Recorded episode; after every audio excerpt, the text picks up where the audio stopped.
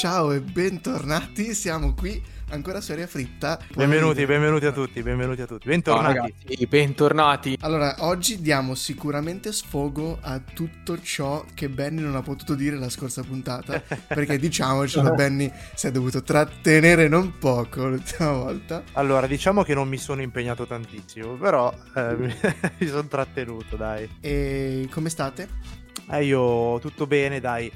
Mi sono, sono rimasto soddisfatto dall'ultima puntata, mi è piaciuto davvero tanto, e infatti non vedevo l'ora di registrare questa nuova podcast e fare due chiacchiere insieme a voi e insieme anche a tutti voi, i nostri ascoltatori. Ma che bravo, l'hai chiamato nuova podcast, me l'hai snocciolato sta settimana, è femminile, podcast è femminile. Esatto, eh sì, perché sarebbe... Eh, registrazione eh, radiofonica. La registrazione radiofonica. La registrazione. Eh. Esatto. Quindi la podcast. podcast. Allora, niente, di cosa parleremo? Mitch, tutto bene? Come stai? Tutto bene, tutto bene, grazie. Carico a palla anch'io, Benja, soprattutto perché il tuo argomento lo sai che ce l'ho a cuore, mi piace un sacco, me l'hai, mi hai coinvolto tu nel riprendere questa serie che avevo iniziato bambino, quindi non dico nient'altro e ti stendo il tappeto rosso. Vai, Benja. Esatto, allora io volevo iniziare dicendo che eh, sono un grande appassionato di anime. Adesso spiegherò cos'è un anime, e di Giappone, perché a me piace veramente come, come regione, come storia, come cultura, eccetera, eccetera. Mi sono appassionato agli anime tanti anni fa. A cos'è un anime? Un anime è semplicemente un cartone animato giapponese. Um, ci sono diverse tipologie di anime, la facciamo corta. Um, ogni categoria si divide, ha un nome in base al pubblico a cui è rivolta. Cioè, se è rivolta a un pubblico di bambini, chiama Kodomo. Se invece è rivolta alle ragazze si chiama shoujo, che può essere come Sailor Moon, vedila così, alle ragazze si chiama shoujo. Oppure Rossana, dai, pensaci un po', tu chi è che non l'ho mai visto? Mila, Mila Shiro, eccetera. Roba Lo d'amore. Rivedrai con la sigla cantata da te. Esatto. Poi ci sono i seinen, che sono per uomini, e poi i josei, che sono per donne. Ma quelli più importanti, quelli più visti, sono gli shonen, che sono quelli per ragazze. Lo shonen che più preferisco, secondo voi qual è? E perché proprio Naruto? E perché Naruto? Eh... Avrei detto Dragon Ball. Se la canta e no, se la suona. No, non è uno shonen. Eh sì, perché è per ragazzi. Per ragazzi. No, dieci punti al genere. Non è per bambini, basta, perché Kodomo eh, sono quelli per bambini, che sono i Pokémon, Digimon, capito? Ah, bravo, okay. bravo. Okay, okay, okay. Mentre gli shonen sono per ragazzi e sono, diciamo, con contenuti più sedici, dai, sedici più, vedila così. Ok, ok. Allora, niente, parliamo di questo anime, ma parliamo dall'inizio. Era lontano novantasette quando uscì per la prima volta questa rivista di questo ragazzo, questa volpe che si trasformava in un ragazzo. E questa vignetta, diciamo, è uscita eh, su eh, questa testata di manga, che è una testata giornalistica giapponese che si chiama Akamaru Jump. Diciamo che è un trampolino di lancio per i vari eh, autori di manga.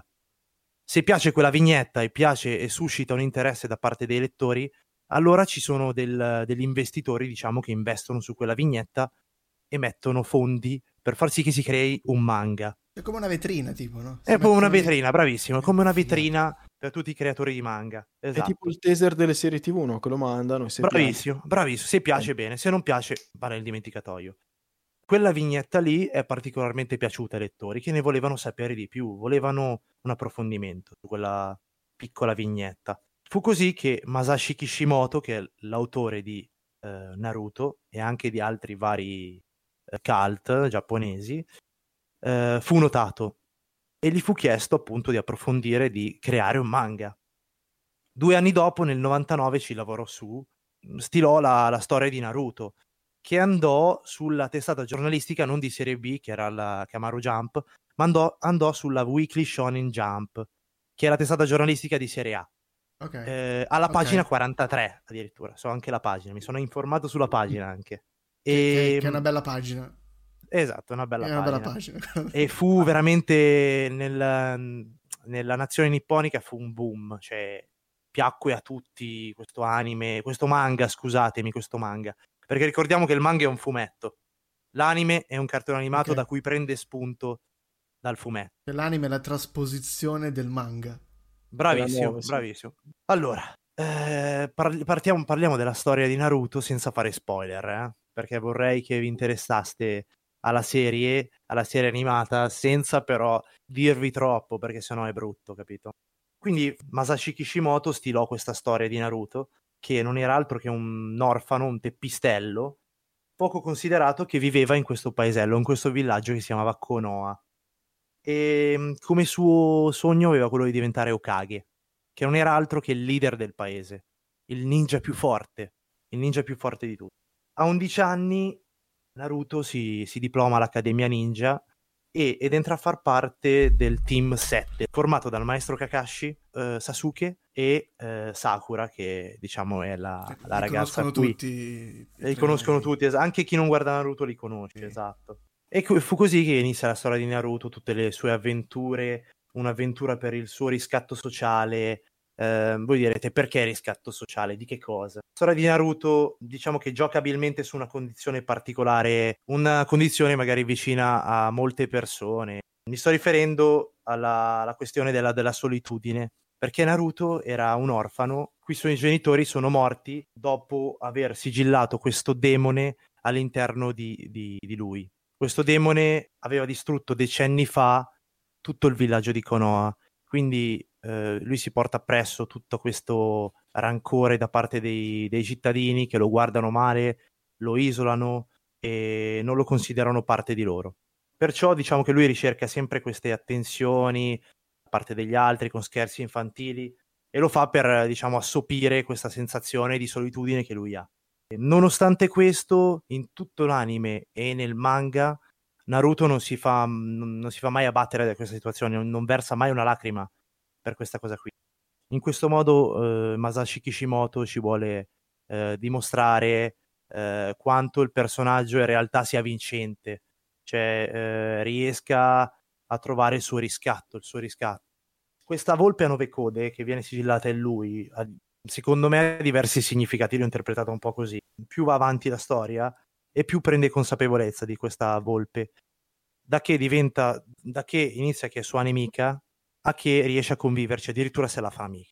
La volpe a nove code è il mostro che gli hanno sigillato i suoi genitori. È il mostro, eh, sì, e i suoi genitori sono morti appunto per il, perché ci voleva molta energia a fare questa roba. Ah, ok, ok. Quindi hanno salvato il villaggio della foglia. Molto chakra. Da quest, da quest, esatto, serviva il chakra, l'energia che si chiama chakra. Sono morti sacrificando loro stessi e anche, diciamo, il loro figlio, perché alla fine Naruto è costretto eh, a vivere certo, col, certo. col mostro dentro di sé, diciamo, e sono morti, diciamo, lasciandolo da solo. E io stavo dicendo che appunto il significato, secondo me, della, della volpe a nove code e non è altro che l'acquisizione della, della responsabilità di diventare adulto. Lui, lui diciamo, vive col pensiero che un giorno dovrà accettare se stesso, quindi la, ve- la vedo così la, il significato di quella, di quella volpe, cioè deve accettare eh, il fatto che lui c'è nato questa cosa, quindi perché tu, tutti noi diciamo dobbiamo eh, magari da piccoli eh, convive con qualcosa e magari non lo si accetta perché eh, vuoi che siamo piccoli, vuoi che siamo eh, non siamo abbastanza pronti e maturi. Quando diventi grande capisci che ci sono cose magari più importanti e che magari quello che non accettavi è proprio una banalità, come per dire un, non so, un magari non sei alto abbastanza, certo. eh, cose che magari non sono essenziali, capito? Vero, e quindi vero, sei vero. più consapevole di te stesso. Quindi Naruto, più la volpe non diventa più un qualcosa da nascondere, da evitare, ma lui lo accetta e anzi trae potere da quella volpe. Addirittura ci convive e diventa la volpe, in poche parole, mm. e prende potere. E quindi il suo consapevolezza ehm, di essere diventato adulto, insomma. È un grande spaccato della società moderna anche. Sì, sì, sì, sì. Mm. Eh. Masashi Kishimoto ci ha visto veramente lungo, sembra veramente un, un anime per bambini, ma nasconde un significato eh, immenso. Sì. Detto questo, Naruto riesce a comunque a convivere, a, div- a diventare parte della società, grazie comunque ai legami eh, che si è creato, perché i legami sono tutto nell'anime. E Masashi Kishimoto, il, il mangaka che ha creato Naruto, te lo fa notare quando inserisce la figura di Gaara. Mi permetto solo di spoilerare questa cosa, perché Gaara era un portatore di un demone come eh, Naruto. Gli era stato sigillato il demone Tasso.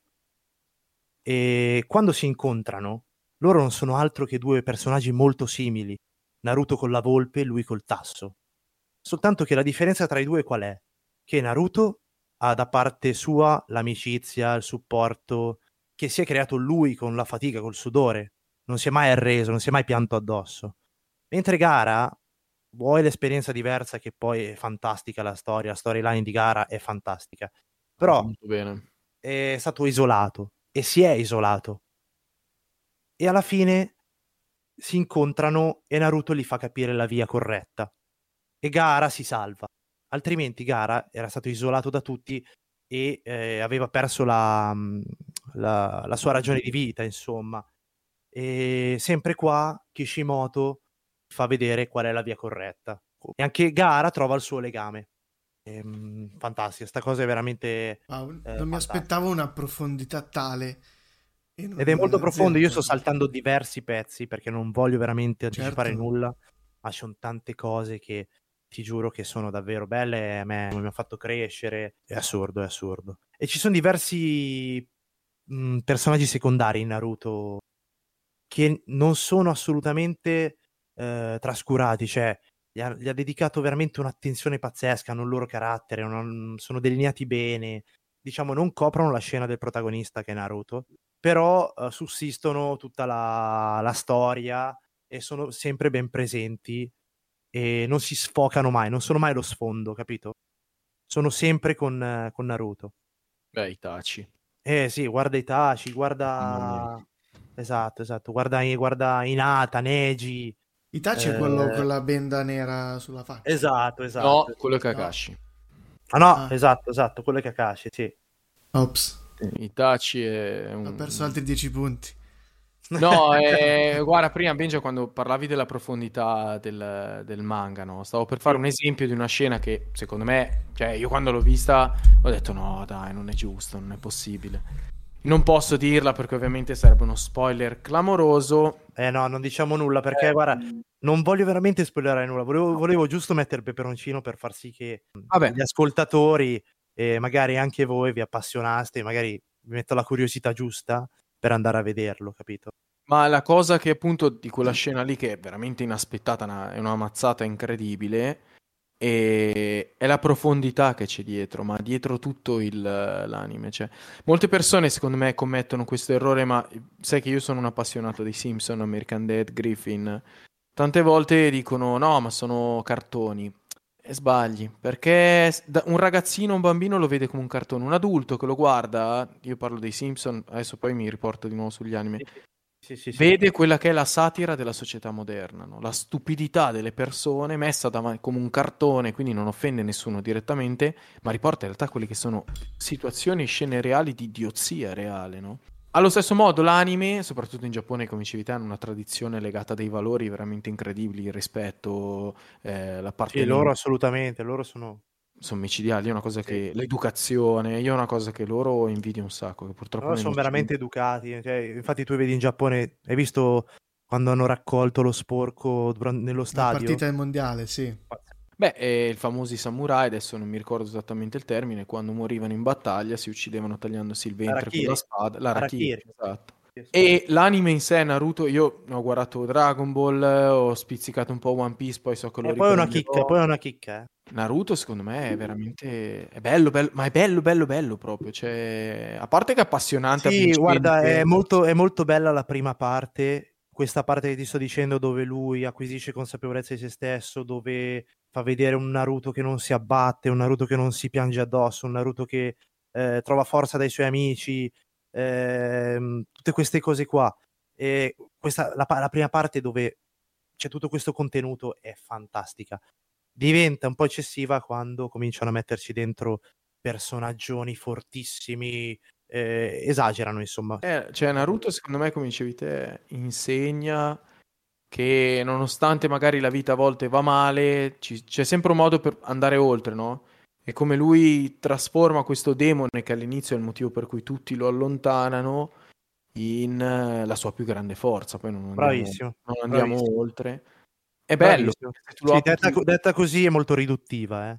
No, no, eh, ma sto... andare a vederlo, eh, però alla fine lui da, da un suo difetto ne fa la sua forza. Capito? Esatto. Questa E questo è il contenuto principale che sì. bisogna capire. Sì, cioè la, il vero significato che bisogna capire è questo. No, ma poi sai cosa, Teo? Eh, Benja l'ha detta giustissima. Io l'ho detta in veramente in maniera banale, ma non è così banale. Cioè, lungo l'anime veramente ci sono dei momenti di up and down con questo, con questo disagio che lui ha. Con, cioè, la storia, la storyline è fatta benissimo. I personaggi sono veramente fatti bene.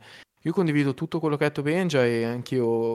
Ci sono anche, stavo parlando dei personaggi secondari, sono così secondari perché poi sì, è vero. Dicevo che ognuno ha il suo carattere preciso, potrebbe rispecchiare anche tranquillamente il pubblico che lo sta guardando, le diverse persone sì. attorno a te. Per esempio Hinata, che è una, una ragazzina timida e, e gentile, che vuole il suo riscatto, che vuole diventare un po' più dura, un po' più forte. Quante, quante ne avreste incontrate? Di, cioè, quante ne hai incontrate magari in passato? Una valanga, sì, sì, è vero. Ragazzine timide che però vogliono dirla loro, cioè ce ne sono tantissime. Porti tutto questo genere eh, di persone che si ritrovano in quel personaggio a vedere l'anime. Neji, che era il genio arrogantello, c'era, chi, chi non, mai non ce l'ha avuto in classe, il genio arrogantello che ti sta sul cazzo, però il fenomeno, sì, sì, sì. C'era, sì. c'era sempre avuto. Insomma, Shikamaru, che era il pigrone. Bravo. E non c'ha voglia di fare niente, però era un genio, sarebbe stato, avrebbe avuto un potenziale. Quando ti dicono, quando vanno ai colloqui tuoi e gli dicono sì, guarda, avrebbe avuto un potenziale incredibile, ma non si applica. Ma dovrei tatuare quella frase, penso che esatto. me l'abbiano sentita cinquanta milioni di volte, non so esatto. che potenziale. Me se la sono tatuata loro. Ah, infatti. No, ti faccio una domanda, Benja. Ti faccio sì, una sì. domanda bruciapelo. Da... Questa è nerd contro nerd. Teo, mi dispiace che non puoi essere coinvolto. Mitch chiede chi è il migliore amico di Naruto. Se non vuoi avere spoiler, salta al minuto diciotto e ventitré. Ah, e allora, il migliore amico di Naruto è secondo me. E il... Questa è una domanda che è rimbalzata moltissimo sui social. E ognuno ha sempre dato una risposta diversa. Secondo me non esiste una vera risposta, però vai. Beh, se, se segui l'anime, quello che secondo me non è Sasuke, perché Sasuke è sempre sono d'accordo. Non so, è, è qualcuno che Naruto ve- ha visto simile a sé, che ha sempre voluto uh, riportare sulla.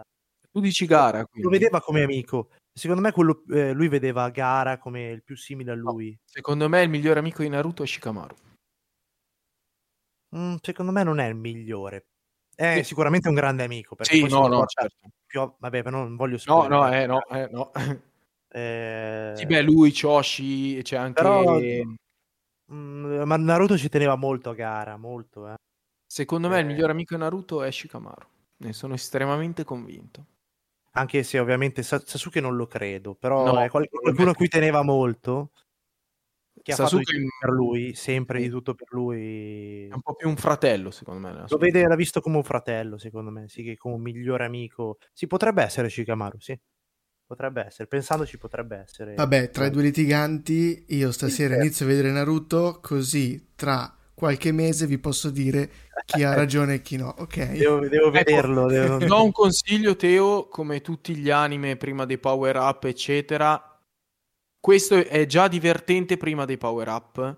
Quando iniziano ad arrivare i power-up diventa veramente incredibile. Cioè, magari i primi episodi non sono noiosi, però non sono no. così... Diciamo che varie puntate sparse, sai, le, le solite classiche sì. che andavano su Italia uno, che però alla fine non erano mai... Eh, sì, lineari, ma no? Guardavi un po' di puntate qua e là, quindi alcune idee so di cosa parliamo. Comunque... Tutto, ma non l'ho mai visto in maniera lineare. Volevo inoltre dire due cose, mi sono informato vai. Anche su, su eh, le pubblicazioni eccetera eccetera uh, allora, vai. Perché non è stato inserito a caso Naruto, non è stato pubblicato a caso mai, e anche le tempistiche sono perfette perché i giapponesi sono avanti anni luce. Okay. Eh, l'anime di Naruto allora è stato pubblicato nel eh, duemiladue eh, nel, in Giappone, dove ovviamente c'aveva terreno fertile perché nel novantanove è uscito il manga e ha spopolato in modo incredibile, quindi nel duemiladue terreno fertile, facile facile, ha fatto un boom incredibile. Tutta, diciamo, la popolarità che ha raggiunto eh, questa serie è arrivata fino in America e l'hanno voluta acquistare la Toonami, che è un'emittente televisiva di Cartoon Network, e l'ha comprata l'America nel duemilacinque, ha comprato la serie di Naruto e qui ha fatto veramente comprata. Il... Ha comprato la serie tivù di Naruto, sì sì, assolutamente. Io non pensavo, ma a quanto pare l'ha comprata. E ha fatto un boom incredibile nel duemilacinque in, in America, è stata acquistata. Da lì poi i ragazzini americani sono impazziti. Perché? Perché sono impazziti? Perché nel duemilatré è l'anno in cui eh, Dragon Ball Z ha finito la, la serie, cioè si è, è conclu- si è conclusa la serie di Dragon Ball Z. È vero. Cioè, ci sono stati due anni di astinenza dai certo. Battle Shonen, che questi qua sono i Battle Shonen, certo. Appunto gli Shonen sono gli anime dedicati ai ragazzi. E quindi il pubblico era lì in attesa ed è arrivato, pom, a gamba tesa Naruto, che botta della Madonna. Fateci caso, che colore è il vestito di Naruto, anche se non l'avete mai visto? È arancione, è arancione come la tuta di Goku. E blu, arancione e blu, blu, blu arancione come blu, la tuta come di Goku. Goku. Perché volevano appunto richiamare certo. la... Son L'anime. Goku. Sì, sì, sì, sì, volevano fare un... un richiamo a Goku. Quindi vuoi dire che nei manga, oddio, forse i manga di Naruto non erano colorati, non lo so. No, erano, sono... non erano a colori. Ah, erano... ok, erano bianco e nero, ok. Quindi certo, quindi hanno cavalcato esatto, cioè proprio hanno cavalcato hanno l'onda, preso la palla al balzo. Assolutamente sì. E cosa è successo? Che ovviamente noi arriviamo sempre per ultimi. Eh, L'Europa l'ha, l'ha comprato nel duemilasei, perché ha visto cavolo in America spopolando, che cos'è? Fammelo comprare. E quindi nel duemilasei pom diretti su Mediaset Italia uno, e lì sono diventato malato, siamo diventati tutti malati, gli appassionati di Naruto, e l'abbiamo seguito fino alla morte. Mi sento di dire eh, che l'unico problema di, di Naruto, sono andato anche a controllare varie info, vari blog, per me ovviamente, per me, sono i filler, e ne abbiamo già parlato nella puntata scorsa, ma qua veramente mi sono informato e ho tirato giù dei dati, ragazzi, sono spaventosi. settecentoventi episodi totali di Naruto, ci sono trecento episodi filler. Ah, infatti mi ricordavo che sono quattrocento quelli della storia, per chi non De- definiscimi, definiscimi filler. Eh, il filler diciamo che è, è un materiale riempitivo, perché serve a, in- a non mettere in pausa la serie, cioè nel senso a non stopparla periodicamente la, la serie, ma eh, mandarla in onda Uh, giornalmente, quindi permettersi un ampio numero di episodi, okay. Ma da, d'altra, d'altro canto rischi di perdere la presa su, sullo spettatore, sul, sul pubblico, quindi wow, a, me non, a, me non piace, a me non piacciono. settecentoventi, se non erro settecentoventi episodi, mi sembra di aver letto da qualche parte, e trecento di questi sono filler, signori. Wow. Correggetemi se sbaglio, controllate pure. trecento sono filler, quindi quarantadue per cento eh, dell'intera produzione di Naruto è mh, episodi che, non, che distraggono dalla, dalla storyline. Certo, sono fuori dalla storyline. E nel manga non ci sono. Esatto, esatto, esattamente. Eh, nel manga non ci sono. E non questa delle... ovviamente lo fanno per una questione, ragazzi, penso eh, di soldi, eh. Penso di, di, allu- di allungare il brodo, di certo. allungare il brodo. Perché proprio una, in questo caso è proprio un allungare il brodo, cioè raramente i filler poi c'entrano con la storia vera, se non ricordo male. E niente, ragazzi, concludo dicendo che secondo me è un grande anime, voto, non, non darei dieci tranquillamente io, e è un grande anime perché secondo me ogni eh, persona potrebbe ritrovarsi, se non nel personaggio come dicevo, anche mm. nei personaggi secondari, che non sono tanto secondari. Tu potresti rivedere te stesso lì dentro e immedesimarti nel cartone, e quindi ti fa prendere questa cosa, e quindi non è da tutti gli anime questa, questo aspetto qua, perché molti li guardi perché belli, belli, però non ti toccano nel profondo. Lì c'è proprio, c'è tutto, c'è... Non, non, non, non, non so neanche come esprimermi, perché secondo me guardatelo assolutamente. Benny, come, come lo posso vedere? Crunchyroll. Allora, come lo puoi vedere? Lo puoi trovare su Anime Saturn, che è una piattaforma che divulga contenuti anime eh, di ogni tipo. Anime Saturn è pieno. Esatto. Noi non lo raccomandiamo, se, se non lo raccomandiamo no no segnaliamo che, segnaliamo che esiste questo sito, ma non, non lo consigliamo. Ma invece okay. Si trovano in lingua originale ovviamente, sottotitolati, oppure anche in italiano? fermi. Se vogliamo parlare di questo, io eh, ho dimenticato di dirlo, eh, non ho mai visto un anime in italiano, perché secondo me okay. si, de- si devi vederlo e, e sentirlo, e in giapponese è tutto, cioè veramente... Eh, ti dirò, io eh, ti... Guarda, io amo, amo, amo l'interpretazione dei doppiatori giapponesi, cioè sono davvero top. Qua ti contraddico, perché io ho visto sia le... perché eh, non sono tutte... Io non ho mai azzardato a vedere Naruto in italiano. Io sì, io sì. Io ah, finché sì. ci sono, quindi fino all'episodio trecentocinque trecentosessanta, adesso non mi ricordo, eh, li ho visti tutti in italiano, mi piacciono un sacco e secondo me sono doppiati molto bene. Poi l'ultima parte devi vederla con i sottotitoli perché non è ancora stata doppiata. So che la volevano doppiare, ma poi non è mai andata in porto. Beh, è ferma come roba. Sono belli tutti e due. Eh, però io tradotto in italiano gli do comunque un buon valore. Benja, io sulla serie invece do il voto nove personalmente, perché l'ho vista anch'io quasi tutta, perché i filler sono veramente troppi. Io se dovessi dividere la serie in due, perché la serie in realtà è divisa in due, perché c'è la parte di Naruto bambino e poi c'è Naruto Shippuden. mm. Shippuden è un capolavoro. Eh, ma anche la serie bambino è bella, perché mm. parla di questo contenuto che stavo parlando adesso. Molto, però Shippuden, la serie di, di Shippuden non è altro che Naruto dal villaggio della foglia, quindi dal, dalla sua nicchia, poi si affaccia a vedere il mondo, quindi eh, si sposta dal, dal microcosmo di, del villaggio di Konoha fino a, ad affacciarsi sul grande, dal grande mondo, e lì conosce altri aspetti come il dolore, la, la guerra che poi verrà fuori, eh, la sofferenza, anche la felicità ovviamente. Non è, non è, non è una serie tivù di depressione, eh, assolutamente, anzi sotto, sotto ogni aspetto. Bella. È molto bella, Teo. Grazie, eh... grazie Benny di aver lavorato, perché non mi aspettavo una tale profondità, da come me la ricordavo ovviamente, me la ricordavo da, dalle elementari barra scuole medie, quindi era eh un ricordo un po'... Secondo così. me quell'età lì non è l'età giusta per capirla, cioè quell'età lì medie elementari la vedi come un cartone e, e non lo concordo. Capisci.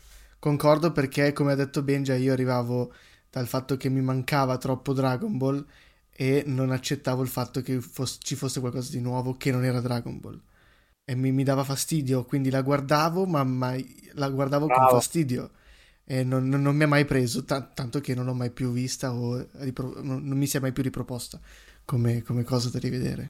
Però sì, io sì. mi ritrovavo molto in Sasuke, era il mio preferito. non sì, so perché quello...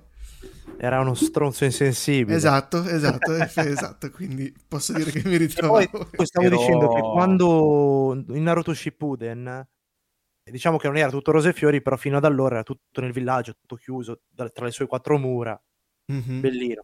Poi diciamo si affaccia nel mondo reale, quindi diventa anche adulto Naruto, cresce anche fisicamente, lo vediamo che gli dà anche un altro disegno, un'altra forma a Naruto. Fantastico, fantastico. Non... No, capolavoro. Eh, non basterebbe quattro ore per, per parlarne. Se vogliamo andare proprio nel dettaglio, io avrei da parlare per cinque sei ore. E non facendo Però, spoiler. E, e detta così, detta così, seppur mi sono stilato i miei appunti, non mi sento di dargli la giusta, uh, lo giusto spessore. Al, al, perché dovresti alla... fare degli spoiler, perché che servirebbero mannaggia... degli esempi. Esatto, servirebbero eh, degli sì. esempi, ma non voglio darli. Bello, sì, bello. Ripeto, Beh, guardalo piace, Teo, Gua- guardalo, guardalo, perché a parte gli episodi sono veloci. Se vuoi un consiglio mio, so che Benja non è sì. dello stesso avviso, fatti una lista, io ce l'avevo, con gli episodi filler e quelli della storia, salta i filler, cioè, assolutamente, ah, okay. se vuoi un consiglio fare... sal- segnati gli episodi ah, filler e saltali assolutamente, ah, e la riguardi, okay. sono tre- ripetiamo, sono trecento eh. sì, sì, sì, sì, sì, trecento sì. episodi che dicono niente su settecento. Tipo parlano di gente che magari anche wow. magari Naruto va a mangiarsi il suo ramen e fa la missione del cavolo che non c'entra niente, la missioncina che appare un cagnolino che è scappato, fine. Questi sono gli episodi filler, capito? I riempitivi sono wow. questi, e saltateli, saltateli ragazzi, e guardatevi l'intensità del, del viaggio di questo, di questo Naruto Uzumaki, che è fantastico, vi porterà con voi in questo viaggio sicuramente. Ma invece mh, state seguendo l'uscita di Diablo quattro? No? Mm, no. No, mate. Eh, perché esce il diciassette e diciannove marzo in, uh, in beta test. Ma a me, a, me, a me non piace tra- tanto il... Lo stile, hack and slash, deve, che mi deve piacere. Mm. È una cosa, lo, lo riconosco, è una cosa che non è, non è, da, non è da tutti giocarla. A me fa impazzire come gameplay. Non è da tutti giocarla e mi sono riavvicinato tanto perché ultimamente, durante i saldi invernali, su Switch eh, l'ho comprato in un'offerta incredibile sia Diablo due che Diablo tre. E ho notato come su Switch hanno fatto un lavoro incredibile di adattamento e sia venuto fuori un gioco dalla giocabilità estrema, ma proprio chillissimo, da divano, che sei lì e ti diverti come un pazzo. Cioè, non ci volevo credere. Io l'ho giocato tutto Diablo tre sul P C come un pazzo, con le guide, le cose. È bellissimo, quindi me lo sto, me lo sto un po' rigiocando così da tempo morto. E... bello. Quindi non vedo l'ora che esca Diablo quattro con i suoi... ovviamente prezzi incredibili. Ovvio. Eh, quanto sarà la follia? Bah, non lo so Blizzard adesso quanto lo fa uscire, ma solitamente i giochi nuovi Blizzard sono tutti fuori a cinquantanove e novantanove, poi ti mettono la a Collector's Edition, la Mega Booster Collector che ti arriva il drago a casa che te lo porta, e le solite cose che fanno. Com'è che si chiama come tipologia di game? Hack and slash. Hack and slash. Hack and slash. Pronuncia... Eh, se lo sente la mia amorosa mi, mi ammazza, però è hack and slash o qualcosa del genere. Sono tutti quei giochi a ripresa dall'alto più o meno a tre quarti, dove tu so, sono prettamente da P C e tu comandi il tuo, gio- il tuo P G, il tuo player ehm, punt- col, col mouse, proprio col puntatore puntando per terra, e quindi gli fai fare cose puntando per terra e con la, con la seconda mano sulla tastiera gli fai fare skill eh, o cose o movimenti, quello che hanno. E la cosa strana appunto è quello che dicevo, che su Switch questa cosa la controlli con analogico, quindi totalmente meccaniche nuove che mi hanno proprio detto oddio perché non, ho, non l'hanno fatto prima la Nintendo Switch, eh, eh. Cazzarola. Ma tra l'altro ho sentito una bella partnership anche di Call of Duty eh, tra poco. Ho sentito che vogliono farlo uscire su Switch, ma eh, sarei un po' preoccupato per il crossplay se lo attiveranno. Oh, siccome non lo possono attivare. Eh, non anche secondo me è impossibile. No. Eh dai, raccontami un po' sto Diablo, che io sono molto, allora, in molto realtà... poco formato, quindi viene da vedere, sto guardando un paio di gameplay, viene da pensare tipo un Age of Empire, un WoW... No, no, no, no, siamo, siamo completamente fuori. No, perché... come tipologia di gioco, dico, come... Penso che sia molto simile a StarCraft. Neanche, no. neanche ragazzi, quelli sono tutti giochi strategici in tempo reale, sono R T S. Okay. Questo è un hack and slash, tu sei... È un, R- è un R P G, è fondamentalmente totalmente un R P G, è un gioco di ruolo, è World of Warcraft per dire, ma in modalità hack and slash, quindi sei tu dall'alto, ma hai eh, varie aree che tu sblocchi piano piano e le puoi girare apertamente col tuo, col tuo P G. E il P G va in giro, ammazzi mostri, ovviamente c'è tutta la storia sotto, proprio tutte le meccaniche R P G, R P G, quindi livelli delle armi, il livello del tuo personaggio, cresce il tuo personaggio, hai mana... vita, è proprio a livello di gioco di ruolo è esattamente così, soltanto la modalità di gioco è hack and slash, cioè non è né in prima persona né in terza persona, è proprio questa visuale alta, cioè Blizzard poi l'ha, l'ha implementato moltissimo, puoi avere anelli, collane, eh, elmi, scarpe, cintura, quindi tutto ciò che poi hanno riportato nei vari M M O tipo World of Warcraft. Diversa cosa è StarCraft o Age of Empires, condividono la stessa visuale, quindi la stessa modalità di eh, giocabilità, ma quelli sono R T S, sono proprio eh, gio- strategie in tempo reale, quindi fondi la tua base, crei i personaggi, ammazzi l'avversario. L'unica cosa è che Diablo tre non è eh, un M M O, quindi non hai tutta la sfaccettatura di giocarlo con altre persone. Single player, lo giochi per la storia e segue tutta questa storia qua, cosa che invece vogliono cambiare in Diablo quattro e renderlo con meccaniche sia open world che a quanto pare M M O, non ho capito bene se lo introdurranno man mano, quindi in endgame, oppure faranno prima una roba di single player storia e poi eh, accederai a questa fase open world. Giocherai l'open world, diciamo. Esatto, questa è una cosa molto scopiazzata da World of Warcraft, certo. Dove prima ti giochi tutta la storia e arrivato a un certo punto sblocchi tutta la fase open world M M O dove c'hai anche gli altri, le altre persone online. però diventa una fase un po' più complicata, perché se lo fanno uscire anche su Switch, da quanto ho capito, e su console lì l'online è differente perché devono avere l'abbonamento, eh, non è World of Warcraft, no, che sei su P C, quindi l'online c'è, quindi è ancora eh, da svelare questa, fa- questa fascia. Con giochi di, su quella falsa riga lì è nata Blizzard alla fine. Sì, sono nati con gli strategici in tempo reale e ladder, quindi multiplayer uno contro uno. Loro sono partiti da, da, World of, da, no, da Warcraft uno, era, era quello. Mamma mia. Eh? Prima che rovinassero intere generazioni, sì, di sì. gamer. Minchia, veramente. Bei tempi, bei tempi. Ma a proposito di bei tempi, io vi porto, vi, vi snocciolo due cose che avevo portato per oggi, ma Vai. sono proprio un accenno, è un po' come ha fatto Benja, ve lo accenno perché voglio che vi appassionate per... Qui, qui adesso farete una faccia. Voglio che vi appassionate per leggerlo. Perché? Ah, perché parlo io di... So, io non so leggere. Ah! Vabbè, allora Mirko. Io non so scrivere. Perfetto. Potresti scrivere un libro allora insieme. Sì.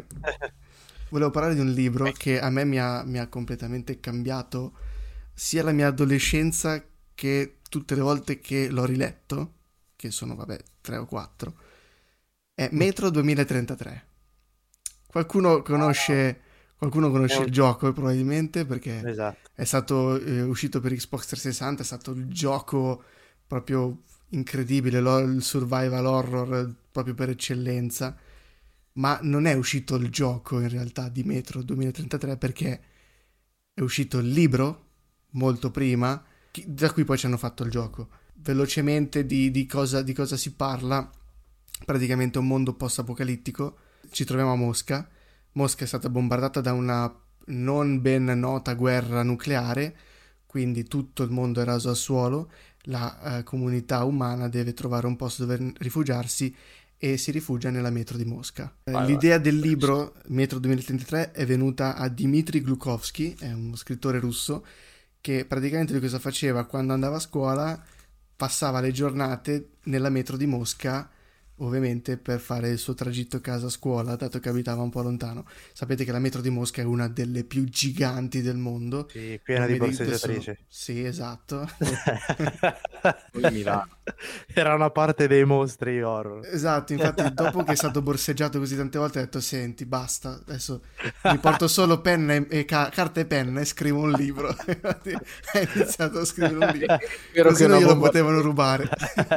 E infatti... Che... E infatti cosa, cosa ha fatto lui? Talmente arrabbiato che continuava a rubargli le cose, le borseggiatrici di Mosca, ha scritto un libro dove bombardavano Mosca. E, e, questa, e questa guerra nucleare ha spianato praticamente completamente tutta la Terra, e quindi l'umanità si è dovuta rifugiare nella metro. In questo caso la metro di Mosca. E pensate che lui ha scritto il libro e l'ha fatto uscire online, cioè non era pubblicato. Lui ha detto io lo scrivo e lo metto online. Solo che era settecentosettantanove pagine, quindi la gente non era proprio così, però qualcuno l'ha letto e quel qualcuno è stato talmente interessato ad andargli a dire ma senti, aspetta un attimo, toglilo un attimo dall'online e vediamo di farci un romanzo perché hai un potenziale incredibile. E infatti ha pubblicato il romanzo che è arrivato poi in Italia eh, nel duemiladieci, scusate, e la storia è semplicissima. Parliamo di questo ragazzo Artyom che vive nella metro di Mosca in una fermata che si chiama Vitniki. Adesso io non so se la pronuncia è giusta, fate finta che io abbia detto una cosa giusta. Ehm, è un ragazzo che non ha genitori, è orfano e vive con questo padrino che lo chiama zio, zio Sasha, e succede praticamente che in questa, in questa Mosca post-apocalittica si sono creati dei, delle bestie mutanti che eh, invadono la, metro, la metropolitana di Mosca, dove hanno creato questa comunità. Artyom pensa di essere responsabile perché in un piccolo prologo raccontano di come in una scorribanda tra ragazzi lui, nella curiosità di vedere il mondo fuori, ha aperto i portelloni stagni della metro e ha visto appunto queste bestie mutanti entrare. Quindi lui si sente responsabile di questa cosa, si crea tutto intorno alla storia di questo ragazzo che per varie vicissitudini che adesso non sto a dire deve intraprendere un viaggio all'interno di tutta la metro. La cosa bellissima di Dmitry Glukhovsky che ha scritto è che ha praticamente ricreato le, la metropolitana di Mosca esattamente come una nuova cultura mondiale. Cioè ogni fermata, ogni fermata era una città rinata da diverse culture. C'era la stazione dei neonazisti, la stazione dei testimoni di Geova, la stazione dei cattolici, la stazione dei cannibali, di quelli che credevano che cioè la metro fosse vivente, da quelli che pens- sì, sì. La cosa particolare di questo libro è la profondità che Dmitry Glukhovsky riesce a raggiungere, perché Artyom non parla mai. Cioè il libro non è mai um, non dico autobiografico, ma non parla mai del protagonista. Cioè tu riesci... è tutto, è tutto narrativo, è tutto, è tutto narrativo. È solo il narratore che, che descrive. Bravissimo. Eh... Tu riesci a immedesimarti immediatamente in Artyom come se fossi te, perché non avendo eh, possibilità di proferire parole, lui prende, lui, lui prende sempre spunto da storie, eh, perché il libro si, si dirama in tutta questa fase di incontri di personaggi pazzi, fuori di testa, um, e non si fa mai un'idea al libro, non c'è mai un punto in cui dice ok, ho incontrato questa persona e penso a questa cosa, e questa cosa è devastante perché ti lascia una modalità di interpretazione che è incredibile. C'è la fase in cui lui arriva alla, nella stazione quella dei neonazisti, che lui ci arriva insieme a questa persona accompagnato da eh, ehm, il figlio di, questa, di questo accompagnatore che è disabile, che è arrivato nella stazione dei neonazisti. Ovviamente viene visto in maniera che... e il libro è molto crudo su questa fase, e finiscono per ammazzare questo ragazzo, e Artyom non reagisce, ma... cioè, oddio, reagisce in un certo modo, adesso non voglio dirlo, ma non prende mai una posizione netta su quello che è successo, e questo ti fa, ti fa impazzire letteralmente, perché tu vuoi... che faccia delle cose che non dice e non fa, e è sempre un motivo per prendere e andare avanti a leggerlo. Io ho letto quasi ottocento pagine senza neanche accorgermene. Guarda, se, secondo me mh, volevano eh, io lo vedo un po' come magari un foglio bianco, il protagonista, che tu colori come vuoi. Ha dato questa libera interpretazione il, l'autore del libro. Sai che secondo così. me invece è più, mi sembra quasi, hai preso, tutti noi abbiamo preso la metro, beh io e te forse un po' più di Benja, quando sì. la prendi che la metro passa, no? E tu sei spettatore delle certo. fermate, delle persone. A me, da come l'hai raccontata e par- col presupposto che hai fatto su, sulla metro, mi viene da pensare questo, no? Che lui si sia un po' immedesimato in una sorta di passeggero, no? Che passa, sì, sì. passa vede gli è scenari. Esattamente così. Ma non influisce mai, poi come quando sei sulla metro che sei seduto, no? Passi per le stazioni, vedi le persone che vanno, vengono, ti fai delle idee sui Bravissimo. personaggi, eh? Cioè, stessa cosa, bellissimo. Bravissimo. No, ma io eh, grazie a te ho, ho letto un po' di metro, infatti, te, ah, tanti anni fa, infatti lo volevo già riprendere tempo fa, te l'avevo detto ridendo. E... No, perché poi quello che ha creato sono tutti personaggi veramente eh, che cioè, incontri e rivedi nella normalità.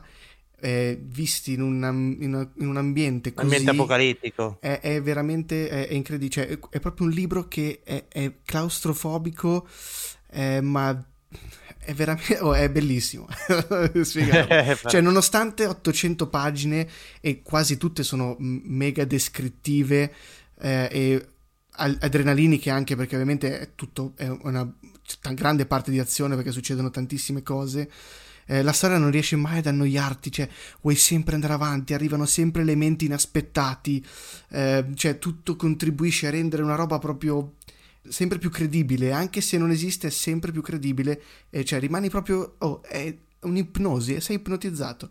Cioè, dove veramente... si trova questo, questo libro? Il libro lo puoi comprare tranquillamente in qualsiasi libreria, e non c'è soltanto duemilatrentatré, infatti, perché Dmitry Glukhovsky poi ha scritto anche duemilatrentaquattro e duemilatrentacinque.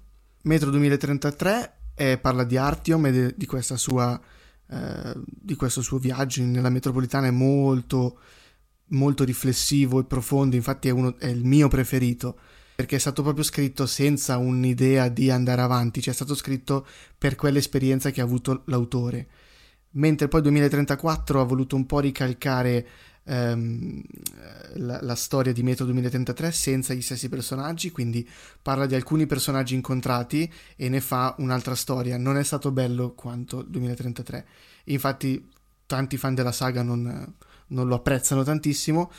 Eh, questo infatti ha spinto poi Dmitry Glukhovsky a scrivere Metro duemilatrentacinque, che non è nient'altro che il sequel della saga di Metro duemilatrentatré. Quindi se volete leggere la saga del, di Artyom è trentatré e trentacinque, mentre trentaquattro è un po' a sé stante, puoi leggerlo sia prima che dopo, non ha una grande differenza. Meglio filler. Leggerli, sì, diciamo un filler, sì, sì. Ha, gli st- ha degli personaggi citati in trentatré, quindi ti ritrovi, però diciamo che è il filler. E... Film? Film, serie tv? Non hanno mai pensato, sai, è una cosa che parte dalla Russia, è sempre problematico, è... avere diritti, avere co- è sem- è... non è facile. Per quanto Dimitri ehm, sia riuscito poi a creare un, video- un videogioco, perché ovviamente Cavolo, è, un... Exodus è, è un canale, sì. è un canale, è un canale un po' più semplice da, perse- da, da seguire che una, che una serie tv, e, e sì, quindi ci hanno fatto anche il videogioco duemilatrentatré, che bellissimo videogioco, ricalca praticamente quasi quasi interamente il libro. duemilatrentaquattro non è stato perseguito, ma hanno fatto Last Light dopo duemilatrentatré. Il gioco di Last Light, Metro Last Light, è praticamente quel pezzo che manca tra duemilatrentatré e duemilatrentacinque i libri. Quindi se vogliamo fare finta che volete vedere una saga intera, leggete duemilatrentatré, giocate alla Last Light e poi leggete trentacinque, così avete proprio la completa storia di Artyom e, e quant'altro. Sì, Last Light è totalmente inventato, non esiste un libro a riguardo, però è inventato sempre da Dmitry Glukhovsky, che ha supportato quattro A Games a creare anche Last Light. E poi, come hai detto tu, po- pochi anni fa è uscito Metro Exodus, che praticamente la trascrizione è, è, il gioco, è il gioco di Metro duemilatrentacinque del libro. Eh, non, è, non è proprio uguale uguale al libro, l'hanno reso molto molto più videoludico, con tantissime parti R P G, un po' per ricalcare il periodo, perché è quello, ma sono stati comunque mega coraggiosi, perché mentre tutti uscivano con gioconi da multiplayer, battleground, battle royale e quant'altro, loro hanno preso, hanno sta- tirato fuori uno sviluppo incredibile, con una storyline incredibile, su un gioco totalmente single player e mega mega riflessivo, che oggi penso non, non riesce ad arrivare a un livello tale di storia, perché ha tantissimi cutscene o momenti in cui eh, partono c- cinematiche o video, che è come se stessi guardando una serie tv e tu sei il, il protagonista che si sta muovendo. È, è bellissimo. Hanno un po' compensato, dici, hanno un po' compensato sì, la sì, mancanza sì. di serie tv con questo. È bellissimo. Giochi. Quindi io, io oggi porto il libro, che è Metro duemilatrentatré, cioè, gli darei un voto dieci, perché per me, per quanto sia riflessivo, diciamo eh... che riesci un po' a vedere quanto la cultura dell'Est Europa attraverso una cosa che non ti aspetti, ma lo capisci soltanto leggendolo, quanto la metro in realtà sia il nostro mondo. E quindi direi, siete pronti a scendere all'inferno? Se volete, leggete questo libro, perché è incredibile. Poi se volete anche gli altri, ma prendete duemilatrentatré e leggetelo, mandatevi giù ottocento pagine, che sono convinto che se vi piace leggere le bevete in una giornata. Che ricordiamo non costa eccessivamente il libro, eh? Costa no, lo trovi poco. Con diciotto euro penso online su Amazon, anche meno, anche, anche meno. Benissimo. Ma io l'avevo letto noleggiandolo in biblioteca, mi ricordo, o oh, addirittura ah, sì. Per... Sì, per... se non amate la carta lo trovate anche su Kindle. No, eh, ma è bello bello, ma tempo fa non mi ricordo se in una live o nello scorso podcast avevo detto che è una di quelle serie che ha un potenziale infinito, che non è mai stato sfruttato per vero. motivi vero, da... ma a tanti piace così. È nata online, pensa che lui l'aveva messa online e la, ha lasciato la, la storyline e la base praticamente a, a disposizione di chiunque la volesse riutilizzare. Infatti c'è una trasposizione italiana scritta da Tullio Avoledo, che vi consiglio altrettanto, io l'ho letta, si chiama la radici, Le radici del cielo e la crociata dei bambini, dove tutto quello che succede è trascritto in Italia.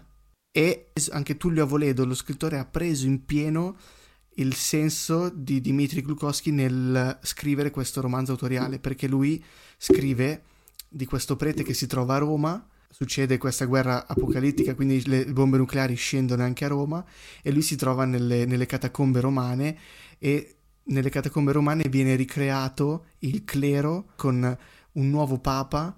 Si scopre intanto che nella superficie eh, c'è un altro papa che si è, si è eletto, autoeletto a papa in tutta questa cosa, e tu che sei un prete americano che ti, ti trovavi a Roma per, per, per delle scuole, finisci per entrare in una spedizione che ti porta a Venezia, attraverso, a, attraversando tutta l'Italia da Roma a Venezia, per andare a incontrare questo papa che si è eletto a papa, che in realtà non aveva il diritto, perché a Roma nelle catacombe c'era un altro papa che si è molto molto introspettivo, e nel viaggio da Roma a Venezia si trova tutto quello che Dmitry Glukhovsky ha fatto trovare nella, nella, nella metro di, di, di, di Mosca, ecco. E quindi anche, anche quel libro è, è incredibile, perché rivederlo da italiano, veder passare tutta l'Italia e trovarsi appunto ancora queste cose, quindi uh, arrivano a, escono da Roma e trovano una comunità, escono, arrivano a Rimini e c'è un'altra comunità,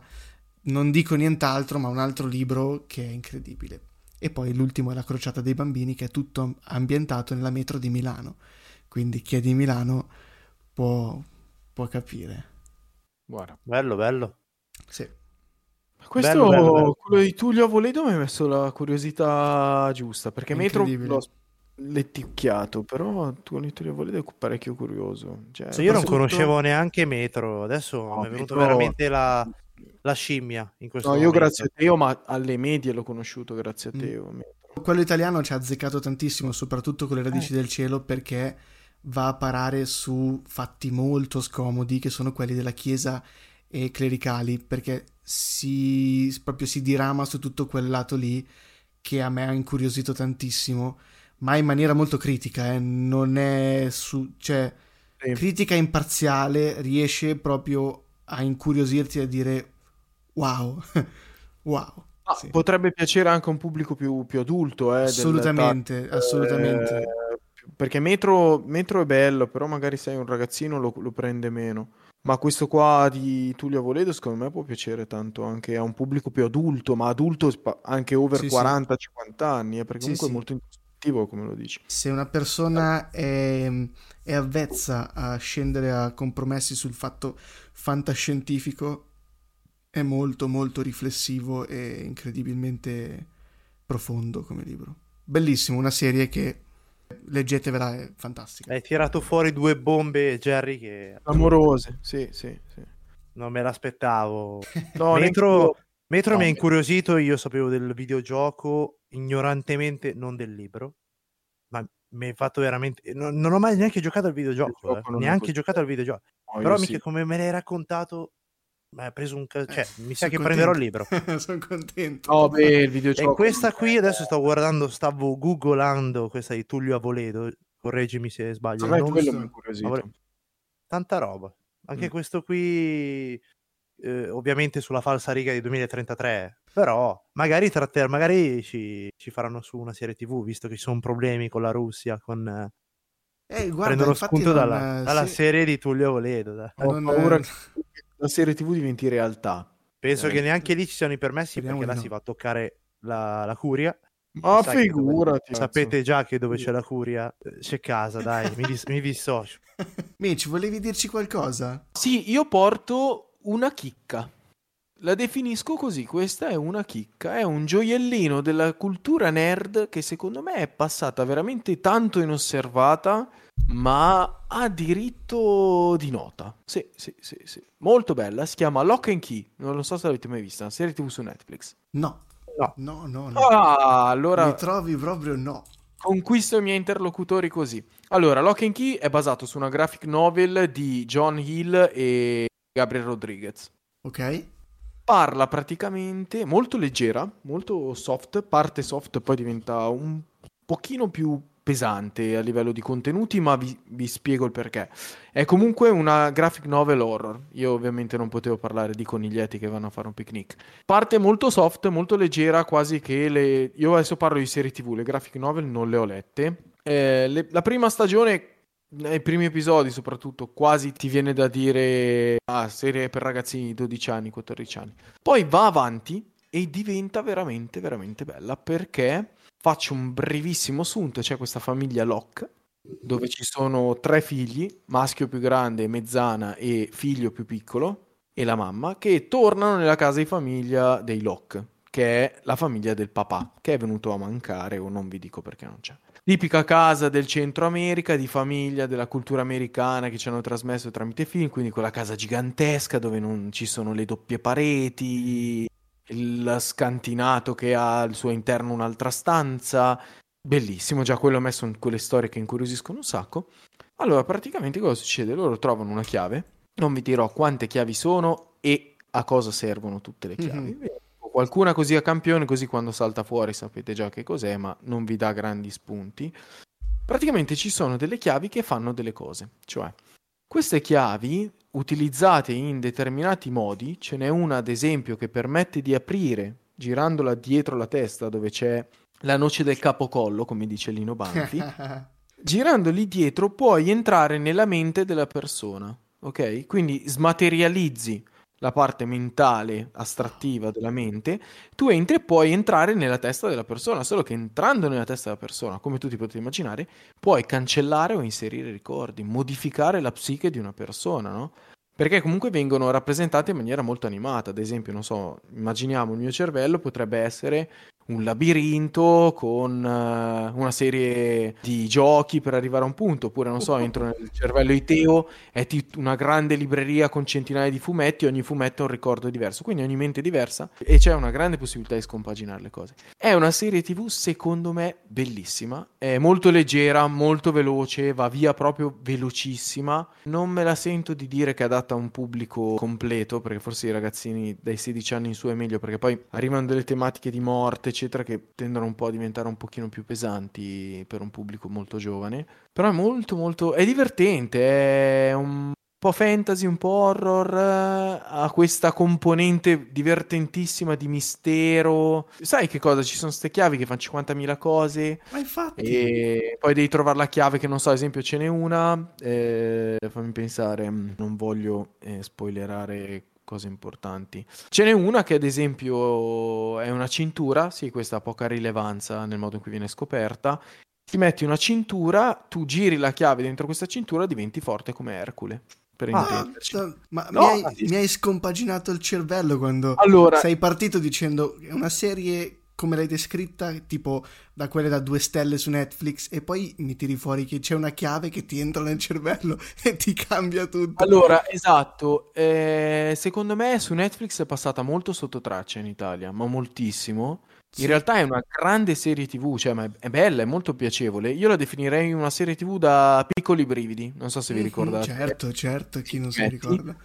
Ecco, come gravità dell'horror è quella, quindi per uno come me appassionato di horror eccetera è molto leggera, io la trovo divertente. Magari chi non ama l'horror può trovarla horror, ma io la reputo una piccoli brividi. È la componente molto divertente, soprattutto nelle prime due stagioni, perché sono tre in totale, è la componente del mistero, no? Del trovare la chiave X, compare la chiave X, devi trovare la chiave X, poi risalgono alla storia della famiglia Locke, a questo, a quell'altro, cosa è successo, chi ha inventato le chiavi, chi le ha fabbricate. Diventa tutto molto, molto, sì, un misto tra piccoli brividi e una sorta di, come dire, di, di fantasy, no? Wow, cioè, wow, wow. Leggero. Ma è molto bella, a me è piaciuta veramente tanto, infatti questa la porto perché secondo me è poco conosciuta, purtroppo. È proprio aggiungo. una chicca, è proprio una chicca. È una chicca, sì sì, è una no, chicca. Non l'avevo mai sentita io. Di quante stagioni Guarda, parliamo? Tre stagioni, dieci dodici episodi a stagione. Che anno è? Scusami se l'hai detto molto già. Molto recente, no no, molto recente. Allora, conta che la graphic novel è del duemilaotto, ma l'hanno trasposta... sette febbraio duemilaventi. Sono ventotto episodi in tre stagioni, quindi figurati, dieci dieci otto, molto. No, ve l'ho detto, scorre velocissima. Eh. Incredibile come sia uscita praticamente, come ha detto Benny, pre-lockdown, e non mi sia neanche passata sotto gli occhi. Ma infatti è passata molto, io l'ho vista in quel periodo, ho iniziato a vederla in quel periodo, è passata moltissimo sotto traccia, ah. ma tantissimo, eh. Ma in realtà è una grande serie. Io ad esempio, ricollegandoci al nostro podcast della settimana, di due settimane fa, per un appassionato di Harry Potter, secondo me questa serie tv è l'ideale. Nonostante io non lo sia, l'ho apprezzata molto, quindi è molto bella, veramente. Per uno che non ama gli horror, cioè... Se... No, è leggera. Consiglieresti? Cioè, io per sì. esempio io non, non amo gli horror, cioè proprio. No, è leggera, allora prima di tutto lontano, perché già non oh, dormo no. così con i miei pensieri. Figurati se devo inculcarmi gente che mi ammazza. No, no, no, no, no, no, allora prima di tutto non c'è splatter, cioè non, è fatta comunque per un pubblico giovane. Non c'è splatter, non c'è sangue, non ci sono... Sì, magari c'è la scena dove qualcuno viene coltellato, non vedi il sangue, le budella, cioè vedi magari un coltello dentro un vestito, come dire, è un Call of Duty qualunque, propone scene sicuramente peggiori. Sì, no, no. Non è impostato in maniera horror. No, proprio. È un, un horror leggero, è una chicca. Io ci Io sto la... sbirciando due cose su, su Google. Ma eh. sai che mi, mi, mi, mi richiama un po' quell'ambientazione, adesso tiro fuori una roba che eravamo proprio piccoli. Avete mai visto il film, quello di Casper? Ecco, ecco. Eh, ecco. Mi richiama un po' un'ambientazione da... No, no. Da Casper, sì, sì, okay. Bravo. La, la mega la... villa da che non sai cosa sta succedendo bravo. Dentro, ok. Il peso dell'horror all'interno di questa serie è a livello Casper. Che figata. Bello, bello, oh, bello amici, grazie. No, no, guardatela perché è divertentissima. Mi è piaciuta un sacco. Quando è finito ho detto, mi dispiace, cavolo, una paio di stagioni in più sarebbe stato ah, meglio. Ah, ok, autoconclusiva? Tre stagioni? Sì, finite. No, finisce, basta. La terza chiude il cerchio, quindi la devi vedere. Ma perde un po' quell'aura di mistero, diventa molto conclusiva. Va vista, ripeto, si vede Va perché bene, chiude. Sì. Gli hanno detto, episodi, sentite, basta. Episodi sono? Ah, sono tre, ventotto episodi, beh. Eh, easy, easy, abbastanza sciolta. Le prime due, la prima è bellissima, la seconda è molto bella, la terza è conclusiva, la guardi perché devi, ripeto, ma non è... Un po' ultimamente spesso nelle serie tv vedo che quelle di chiusura fanno pena, cioè vengono fatte per chiudere. Sì, sai cosa succede? È che magari non, non le rinnovano più e gli dicono, sentite, eh, questa finisce qui. È l'ultima, qui. Il cerchio. Eh, succede, sì, sì, se non vedono magari i risultati che portano, che... Succede spesso, succede spesso. Sì. Sì. Ma no, non sempre, eh. Cioè io ne conosco qualcuno che gli hanno detto, raga, non ve la rinnoviamo, ma hanno fatto un finale incredibile. Ah, mi verrebbe da dire che anche oggi l'abbiamo portata a casa. Non so se i nostri ascoltatori sono d'accordo, perché ho un'ora e mezza di registrazione da rivedere. Oh, Yay! Yay! Non vorrei essere nei tuoi panni di editor in questo momento. Nelle mie panne. Oh. Va bene ragazzi, la chiudiamo qui allora. Grazie per aver seguito anche l'episodio due. Vi ringraziamo anche per aver seguito l'episodio uno, che se non avete ancora sentito lo trovate praticamente prima di questo. Cioè se andate indietro con la freccetta potete ascoltare l'episodio uno. Non so perché dovreste iniziare dall'episodio due, in effetti. Comunque lo dico. Libertà di scelta. Seguiteci su Instagram, seguiteci su Twitch, perché saremo in live due giovedì al mese, ma su Instagram trovate quali sono questi giovedì al mese, perché non so quando ascolterete la puntata, cioè se non è che possiamo dirvi tutto, cioè muovetevi un po' anche voi. Un po' di, un po' di mistero, insomma, dai. E allora che dire, un saluto ragazzi da Benja, Jerry, Twitch.